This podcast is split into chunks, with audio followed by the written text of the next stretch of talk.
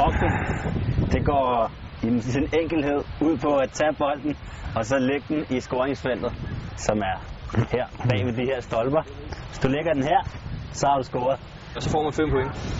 Og så har man øh, yderligere chancen for at få 2 point, ved at man fra det sted, hvor bolden er lagt, trækker en, kan man sige, en indlæggende linje ud, og så gælder det så om at, at sparke bolden mellem, øh, mellem stængerne og over overliggeren. Så ved en scoring kan man opnå i alt 7 point. Man kan også få point ved at for eksempel lave det her dropspark. Når, når, når spillet er i gang, så, øh, så, så er en person, han kan vælge at lave et dropspark. Der handler om, at bolden skal røre jorden, før man sparker til den. Det er dropspark. Det giver 3 point. Man må kun kaste bolden bagud eller præcis på linje med. Hvis nu vi angriber den vej, så må jeg kaste til Peter, som står bag mig. og skal jeg bringe bolden foran. Du når du løber med den, eller når du sparker den fremad. Det er to fronter mod hinanden, så gælder det simpelthen om at, at penetrere modstanderens øh, mur af mennesker, kan man sige.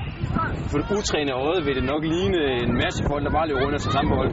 Men det handler om at være disciplineret og holde sin, faktisk sine zoner, således at, at man hele tiden har, har den linje af forsvarsspillere, som kan dække hele banen. Spiller to gange 40 minutter, og så 80 minutter i alt. 3, 8, 2, Vi er 15 mand herinde, og 30 mand i alt. Holdet er delt op i sådan to enheder. Du har klyngen, der består af 8 mand, og så har du så øh, kæden, der består af 6 mand. Så har du så en, en mand mellem de to. Inde i klyngen, der kræver det, at man er, man er fysisk stærk. Øh, hvorimod hvis man er ude i kæden, for eksempel vingen, der kræver, at man er meget hurtig. Det er et meget taktisk spil, øh, men i alle facetter, så kræver det råstyrke. En rugbykamp består af 70% klyngespil. Men til gengæld, de sidste 30%, det gør jo så forskellen.